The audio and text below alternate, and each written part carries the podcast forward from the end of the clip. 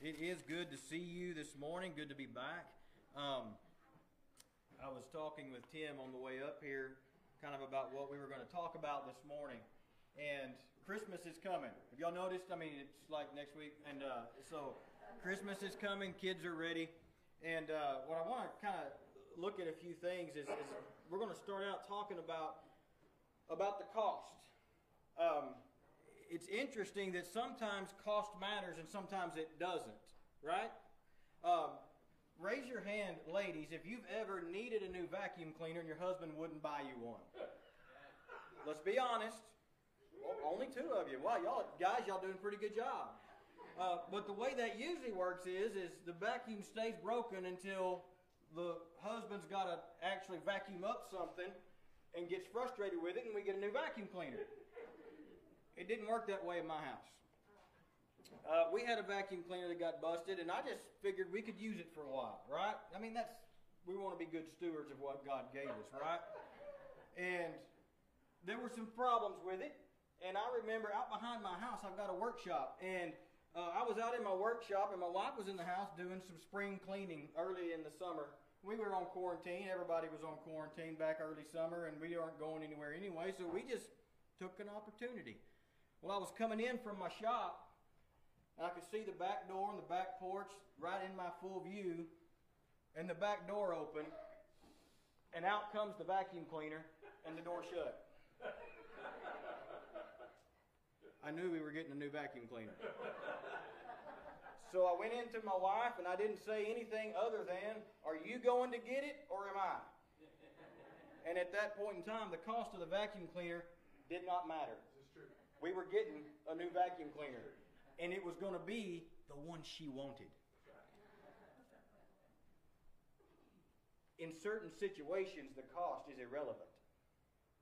But this morning, I want to talk to you a little bit. As I titled this message, I told you last week, I want to take a look at Christmas through the eyes of Calvary, because in this instance, the cost does matter.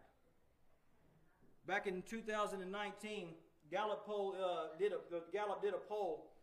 This is this blew my this blew my mind away. Y'all y'all got y'all ready for some statistics? Y'all love statistics? Me neither. But we're going to listen to them anyway. In 2019, before the pandemic, according to Gallup, the average American family, get your head wrapped around this, the average American family planned to spend $1,050 on Christmas. The, uh, the average. There'll be some that'll spend a lot more, some that'll spend a lot less. The older I get, the less I want to spend. Y'all, am I the only? I'm the only one. Okay. Uh, the older, the more kids. We have seven children. I like an apple and, a, and a you know walnut. That was that's great, and that's great for when you got a bunch of kids. But uh, so the older I get, the less I, I want. But if you do the math, on $1,050, let me just give it to you. There's estimated, as of this poll, 382,200,000 people in the United States of America. That's a lot of, that's a lot of people. If every family had an average of 3.14 people, now remember, that $1,050 is an average not per family, but what they will spend per person. I didn't tell you that part, did I? I read that and I'm like, not in my house. No, no, no. No. But when you do that math, the cost of Christmas last year, given the averages, 401 billion 301 million dollars spent on Christmas by average in the United States of America. That's a lot of money.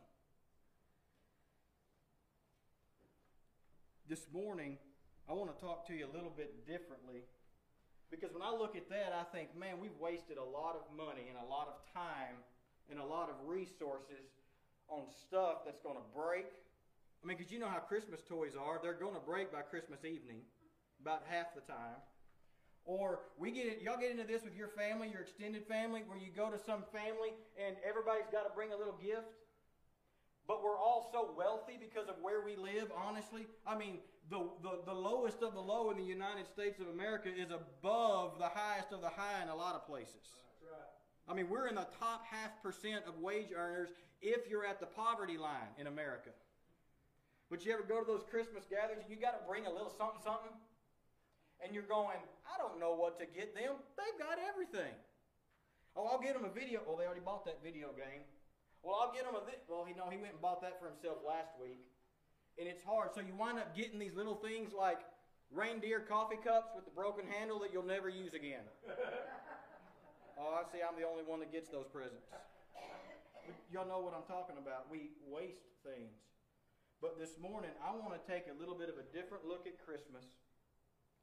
And instead of looking at it from the back end, from the front end, I guess I should say, looking at the at the birth, I want to fast forward and look at the birth of Jesus backwards from the cross. Because this morning I want to talk to you about the most expensive free gift you'll ever get. Everybody talks about salvation. The gift of Jesus is a free gift. Freely He's given and freely you can receive. Is that right? That is right. That is the truth. But just because it's free for you to take doesn't mean that it didn't cost anything. And I want I love what Brandon said this morning. I want us in this Christmas season to not just think about the birth, but I want us to think about the birth of Jesus in the context of why the birth of Jesus even took place. Because he didn't just come to have good times. He came to do something. He came to bring this story of love and of peace that he could freely give. But just because the gift is freely given doesn't mean that it didn't cost anything. Now, I'm going to say right up front, I'm going to give a shout out to the tech crew because I got probably, what, 50 slides this morning. I mean, I got scriptures all over the place. So if you're a note taker, what do I always say? Get something to write with, something to write on, and you might not catch them all, but you can write them down and catch them later. And be like a Berean and go and check it out for yourself. But the first thing I want to tell you this morning that this Christmas, the birth of Jesus, the very first thing it cost him was his position. See, when Jesus came, he came as a little baby. Now, I don't want to be, I'm not going to be crude. We got kids in the room this morning, but I want you to think about this in your mind's eye this morning. Guys, that meant he was human. The God, the creator God of the universe, who according to John chapter 1, we see in Genesis chapter 1, ex nihilo, out of nothing, he spoke and the sun happened. Come on. The, Jesus spoke, and the Spirit of God said it moved across the face of the waters. And we know in, in John chapter 1 that it was through Jesus that the worlds were created. And Hebrews would tell us that the worlds are framed by the Word, the very Word of God. Jesus is the Word. That being had to have his diaper changed. That being had to be fed. He, his incarnation, in his incarnation, he, he stepped down from this exalted position and came as a baby. But he didn't do it just so we could have Christmas time and uh, ham and dressing. Or, or y'all have turkey or ham? All right, let's just do it. Who has turkey? Raise your hand. Let's just do this. I'm so disappointed. How many y'all have ham? Y'all are right with the Lord. The invitation will be there for the turkey dwellers later, and we'll we'll talk about that. you good, buddy. But what I find interesting in his advent is that Jesus did not come as the supreme ruler of everything that he was. He came as this little baby. And I want you to think about something you may not have ever thought about. When you think about what it cost, Jesus, we always say this um, that uh, Jesus bore the, the weight and the paid the penalty of sin, right? That, that's what we teach, right?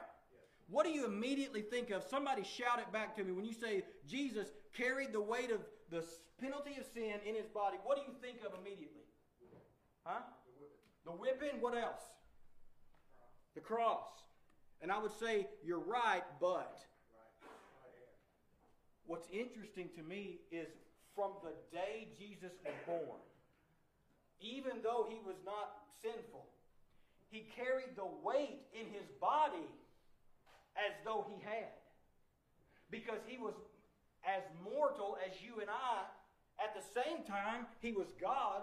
The theologians will call that the hypostatic union, he's 100% God and 100% man. And so somehow, in God's divine wisdom, he walked around and he still got hungry. His body aged. He had to go to the bathroom. He had, he, the Bible says that he was, he was uh, tempted with everything that we could be tempted with. He was human. And so it cost him his position. And we also know that he carried in his body the mortality of sin, even though he had not sinned, because they were able to kill him for a short time. Because he let them. He come down from his position. The second thing that it cost him, and I'm going to have to, to really jump through some of these this morning, is it cost him his possessions. Second Corinthians, if you're a writer downer and you want to look it up later, Second Corinthians chapter 8, verse 9, the Bible says, For you know the grace of our Lord Jesus Christ, that he was rich, and for your sake he became poor, so that by his poverty you might become rich. You know the way that, how do y'all gauge gifts at Christmas? Uh, by the way, when I ask questions, I expect, I mean, I don't expect like, you better answer. I said, it's okay to answer. Uh, that's, I love interaction with people. Do y'all like store bought gifts or homemade gifts? Yes. Brandon says both, whatever. Gift cards. I like homemade gift cards. That's what I like. When I was younger, guys, when I was y'all age, I liked stuff. I, I'm a tech guy. I love gadgets. If you want to make my day, get me a gadget. I don't even care what kind. I just want a gadget. I don't even care if it's useful, to be real honest with you. I just like gadgets.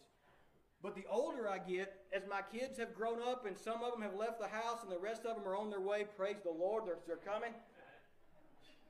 When they make me something from their heart, guys, can I, teenagers out here looking at me, y'all want to do something really cool for your parents? This is not, this is not kitschy. This is not, I'm serious. You make their gift. Spend the year making their gift. If they like to fish, make them a lure. It could be ugly, and it won't even have to work. They won't care. They'll fish with it. I'm serious. It will make. It'll probably work. Yeah. It, if you know how to fish. But uh, do that. My daughter, a few years ago, she's married now, made me a little book just from her to me of little encouraging things and things that she loved about me. Well, and I love being told how awesome I am anyway. But, right? But she had pages in there that are sealed, and she said, only open this if you're sad. Only open this one if you have this or that. I still got some of the sections I haven't opened yet because I don't, I don't want to ruin it. She gave that to me, and I bawled like a baby. I mean, she's my, she's my daughter. She's my baby girl. I got, we got a bunch of boys running around the house. And it's different with daddies and daughters. But it meant something to me because she gave something up of herself. And I look in 2 Corinthians 8 9, Jesus, uh, who had everything, he gave up everything. He borrowed everything his whole life. Did you realize that? I mean, he was born in a borrowed feed trough, right? He, he rode into Jerusalem on a borrowed donkey, was buried in a borrowed tomb. He didn't have anything. They would say, Where, you, where do you stay? And he says, uh, Son of Man has nowhere to lay his head.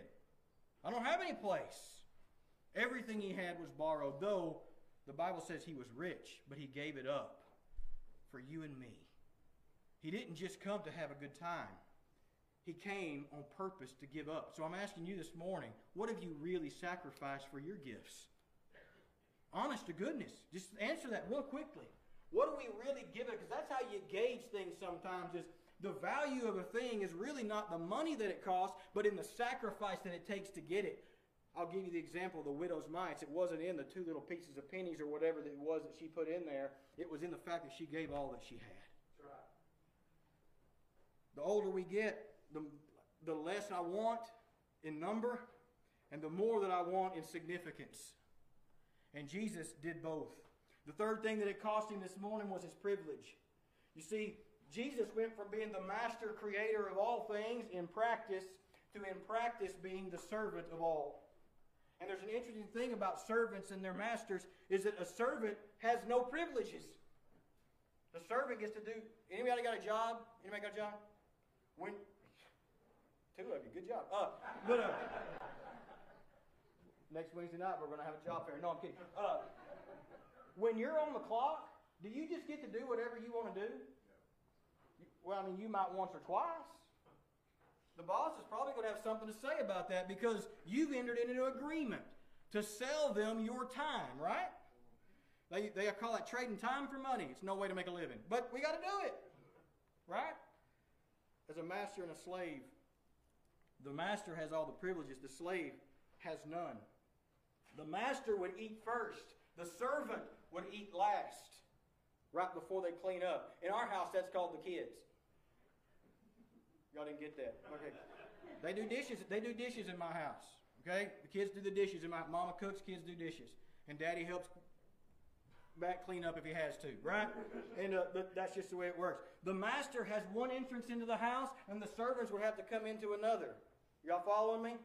Jesus, who was the master of everything, on purpose gave up that privilege so he could become the, the, the servant and didn't get to do.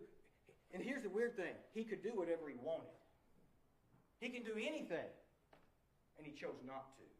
But he chose to be born not in a palace, not in robes, but in a feed trough for you and for me. And all of the stuff that he could have had, he gave up because he loves us. In Mark chapter 10 and verse 45, the Bible says, For even the Son of Man did not come to be served, but to serve, and to give his life as a ransom for many. Can I say something? Just be real bare chested with you this morning. Too many of us in our modern Christian culture are worried about what we're being served with instead of what we can serve. Teenagers, let me tell you something. If you want to grow in the Lord, just do something for somebody else. The Bible says to, to consider others more highly than yourself. The Bible says to die to yourself daily, constantly. Because here's the deal it ain't about you, it ain't about me, it ain't even about us. It's about Him. And if you want to impact somebody's life, and if, if can I can I tell y'all something real radical? Y'all want to be radical? Y'all want to be something real crazy? The Bible says we're supposed to love our enemies and do good to them. Our culture missed that. When I was growing up, we missed that. They taught me to be tough, which I have no problem with, with toughness, all right? I have no problem with that, but I look in the scriptures and I see what did Jesus do? He didn't get all that tough. All he did a couple times, but most of the time, he just did nice things for even people that hated him. You want to change the world? You want to change the culture around you? Just give of yourself to people who don't deserve it and might even not like you. You do it anyway because that's what Jesus did. And in so doing, he gave his life. We see in the Old Testament there was all these prophecies, and I'm going to jump through these a little bit quickly so that we can know that Jesus came. And we knew that when he came, when the Messiah came, they missed him. Y'all realize that, right? I mean, they just, some of them flat missed him. They didn't realize Jesus was the guy. But the Old Testament, they should have known because the Old Testament told them what was going to happen. And we knew it was going to be ugly. In Isaiah chapter 7 and verse 14, we knew that it says, Therefore the Lord himself will give you a sign. A virgin will conceive, have a son, and name him Emmanuel. They knew that Mary was going to have, or whoever it was going to be, was going to have this baby, and she was going to be a virgin. We, they knew that it was going to be special. In Micah chapter 5 and verse 2, they knew it was going to be in Bethlehem, because it says, In Bethlehem Ephrathah, you are small among the clans of Judah. One will come from you to be ruler over Israel for me. His origin is from antiquity, from ancient times. And I, I highlighted in my notes that word, you are small among the clans of Judah. Have y'all ever felt like you were insignificant? Anybody? I see a couple of heads bobbing. Like you just not cutting the mustard. I was the youngest of three boys. That was my life. And if I didn't think that, they told me, right? And, uh, and so I look at that, and, and he says, out of Bethlehem, Ephrathah, you are small. And it's not even small amongst everybody, but you're small amongst the clans of Judah, even, which is even smaller. You're insignificant. And he says going, he's going to be insignificant. And nobody has impacted the world like Jesus did. From that insignificant, divi- literally divided our calendar. If you don't believe me, go check it out. In Isaiah chapter 61 and verse 1 and verse th- through verse 3, it says, The Spirit of the Lord God is on me because the Lord has anointed me to bring good news to the poor. Now we're going to run through, there's a bunch of things that Isaiah was saying. This Messiah, Jesus, this is what he's going to do. What does this have to do with the message? I want you to focus on what Jesus came for. He didn't just come for us to gather, He didn't just come to be born. He actually came so he could die. That was the whole point.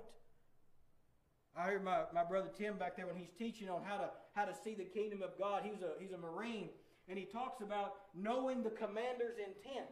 Anybody in the military in here? You got any military men in here? Got, got a couple. It's very important for you to understand the commander's intent when you get out in the field.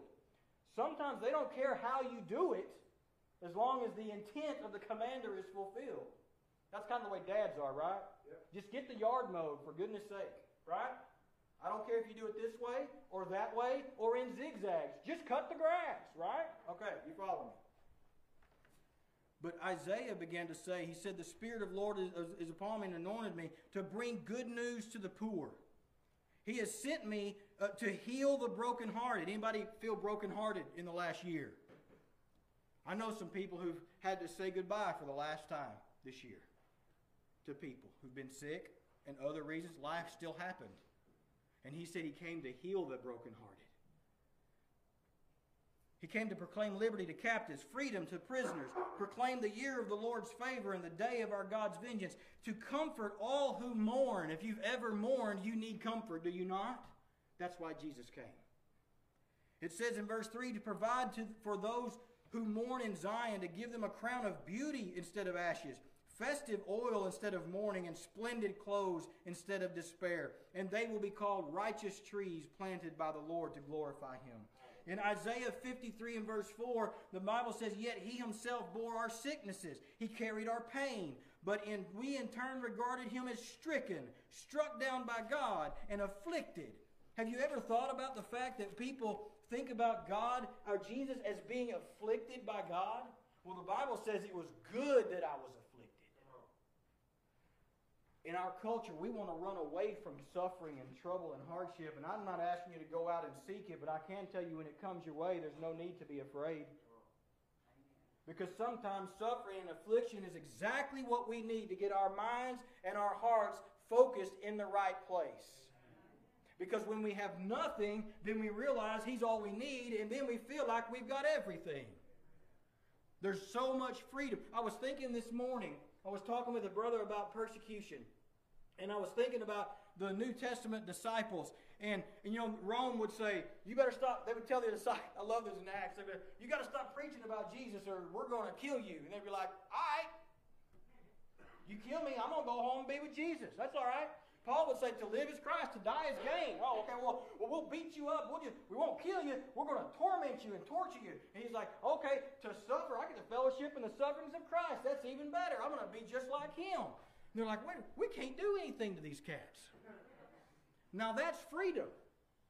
Leave me alone? Great. Torture me? Great. Kill me? Fine. I get to be with you.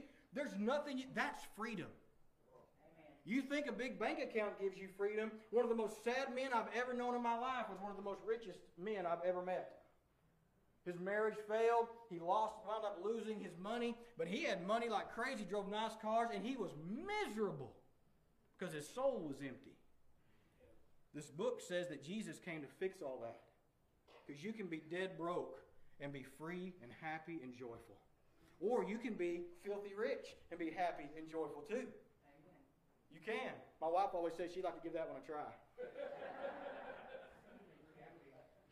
In Psalm chapter 118 and verse 22, the Bible says the stone that the builders rejected has now become the cornerstone, speaking of this resurrection. See, Jesus didn't just come to be born, and frankly, he didn't just come to die. He came to be resurrected. The Bible says that our hope. How many of you have been in church long enough to know that all we, we, we, we do this, and, and it's not that it's wrong, but I'm going to complete it a little bit for you maybe. We focus on the cross. Jesus came to die. Jesus, our hope is in the cross, right? Yes, no? Y'all are scared to death. That's not wrong. But the Bible will tell us without the resurrection, we are men most miserable. Because anybody can die. Only God can raise himself up from the dead. Hallelujah. Muhammad died. The Dalai Lama will die. And Jesus died. But Jesus got up and walked out. And that's the good part. He didn't just come to be born. He didn't just come to die. He came to be resurrected so that we can have good news as prisoners in this world, as captives. We can have hope. This has been a rough year. Have y'all noticed? And, and yeah, and not just because people have been sick. I, I bet I bet your teenagers can tell you. because I guarantee you they either themselves or their friends at school, they've had our families, some families have really had a hard time financially this year, haven't we? Businesses have shut down. My favorite restaurant in Canton shut down. Buttermilks. Moment of silence. I was sad about that. Okay? And, and not just because I happen to like fried food, obviously. But it was a small businessman. I got a heart for the small business. I mean, the guy that's just trying to make a living. It's been hard in 2020. But you know what? The Bible says because of Jesus' birth, death, burial, and resurrection, we can lose it all and still have hope.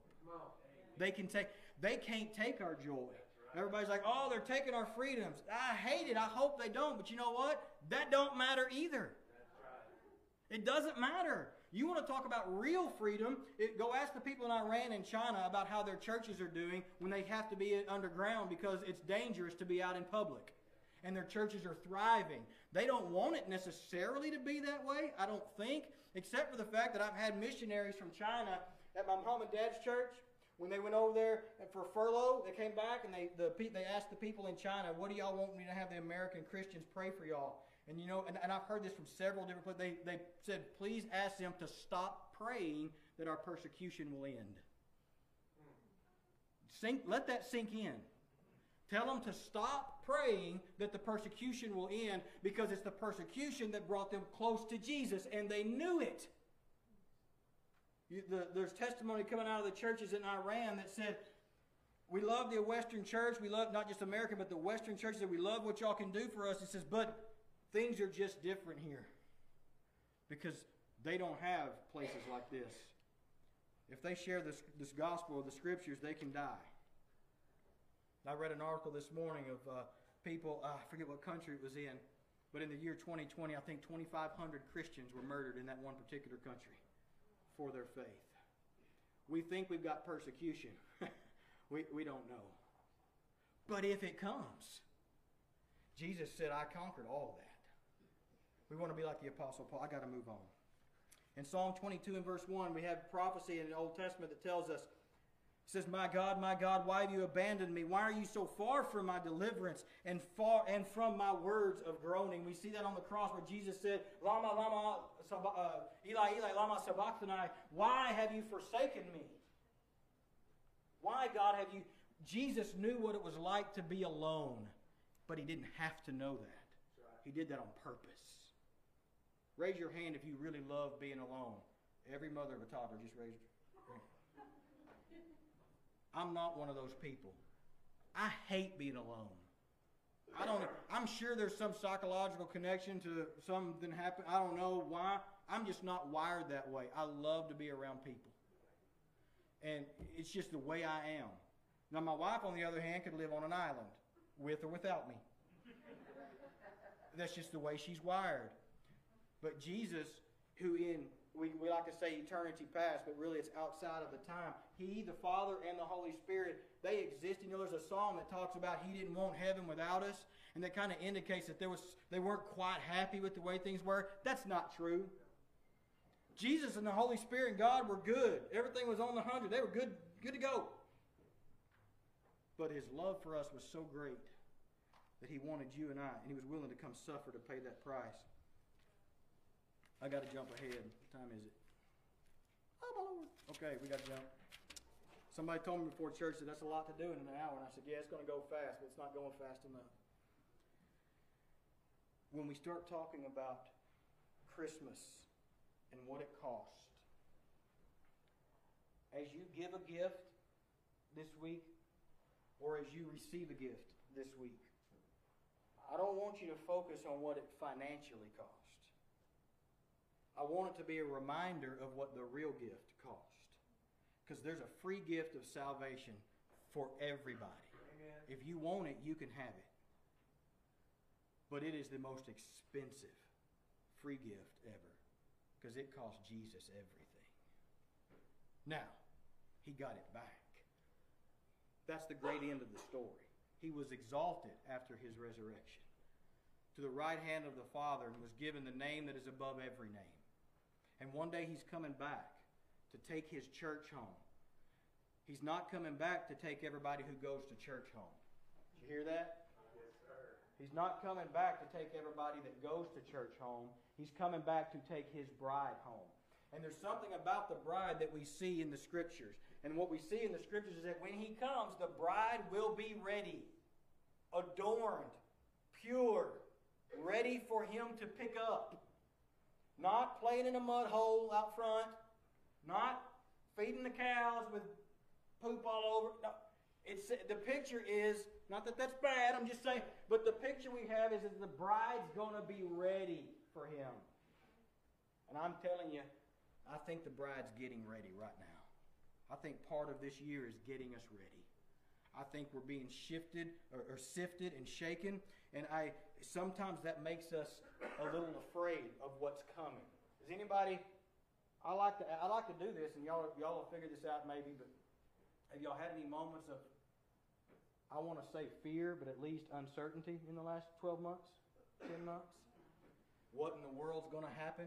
What happens if this? If this happens, then what? If this happens, then what? We, we go through that, do we not? What happens if I lose my job? What happens? Fill in the blank. What happens if I get the virus?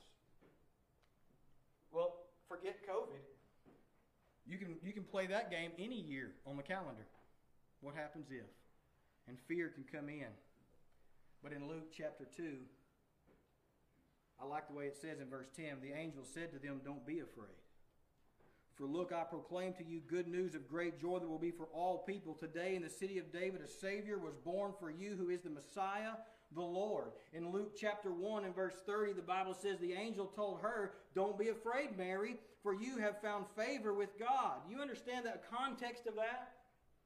The angel was like, Here's what's about to happen. That poor gal was absolutely terrified, I promise you. Can you imagine being a young teenage girl, 13, 14 years old, maybe? at that particular time and culture, and a, the angel of God appears to you and says, You're about to have a baby. He probably didn't sound like that, but that's what he told her. And she knew her culture. She knew what was going to happen. Everybody was going to start talking about how she'd been sleeping around. Everybody, and, and even Joseph was like, What am I going to do? I'm going to have to put her away privately because everybody's going to be disgraced. Because nobody's going to believe this crazy story. Have y'all ever realized that what we believe is weird sounding? Yeah. And it's okay, but it is to the world. It's foolishness to them. But he said, Don't be afraid. Verse 35 the angel replied, said, The Holy Spirit will come upon you, and the power of the Most High will overshadow you. Therefore, the Holy One to be born will be called the Son of God. In verse 37, for nothing will be impossible for God. She was like, Bro, there's no way this can happen. It's kind of like Abraham and Sarah. Hey, Abraham, you're going to have a you're going to have a son. He's like, huh, yeah, okay. I'm old. My wife's barren. It ain't happening, Jack. I added that vernacular. But if you've read the story, you know that's kind of what happened. And then they got this bright idea in that story that, that God wasn't coming through quick enough so they could do it for him. Yeah, that didn't turn out real well. Yep. To, to this day, the sons of Ishmael and the sons of Isaac are still fighting.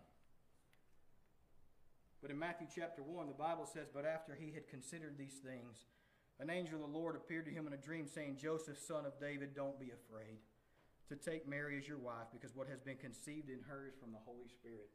See, at what we celebrate at Christmas time is simply this when everything is upside down. Everything is the worst it could possibly be. There's nothing left on the table. My son would say they left no crumbs. It was all upside down. Everything was bad, and the angels of the Lord said, Don't be afraid. This is the Messiah. So, as you're looking at what Christmas cost, as you think about the gifts that you give and the gifts that you receive, I want to give you some things to remember. That it cost Mary and Joseph the comforts of their home, cost them a time of exile in Egypt, Christmas cost uh, uh, the mothers, we didn't get into this, but the mothers in and around Bethlehem as, the, as Herod murdered babies. The birth of Jesus cost mothers grief and babies their lives. You ever thought about that? Christmas cost the shepherds the complacency of their shepherds' lives. They had to go to the manger. It cost the wise men a very long journey and some expensive gifts. It cost the apostles, even in the early church, persecution and death. It cost them big time because they kept telling this story. In more recent times, it's cost missionaries suffering. It's caused people to be martyred. But I would say more than that, it cost the father his own son. Christmas is expensive. But I'm so glad that he was willing to pay the price. Because you can't pay it. I can't pay it. Together we couldn't pay it. And that's why he had to come. That's why he was born. And he had to be born the way he was born, or the prophecies wouldn't be right. He had to die the way that he died, or the prophecies wouldn't be right. He had to be raised the way that he was raised, or the prophecies wouldn't be right. But because all that happened, and it is, and it's true, then we have hope beyond all measure. Hallelujah. And this morning, I want to tell you, as you celebrate Christmas, to remember that the birth, the advent of Jesus, is just a beginning of the story. It's not the terminus, it's not the end. It's just the inkling of a beginning of a story. This thing that you and I are caught up in, called the church, the kingdom of God, and the bride of Christ. If he hadn't come, there would be no story, and we would all be doing something else today. So I want to tell you this morning that while the free gift of salvation is just that, it is as free as it gets. That doesn't mean that it didn't have a great cost. Stand with me this morning, if you would, please. Father, we love you this morning. We are so thankful. Oh, Lord, we're so grateful for Jesus, the, the hope of glory, that we celebrate this week being born. Because without being born, he could not die. And without dying, he could not be raised. And without being raised, we have no hope. I thank you that we celebrate step one in a great redemptive story.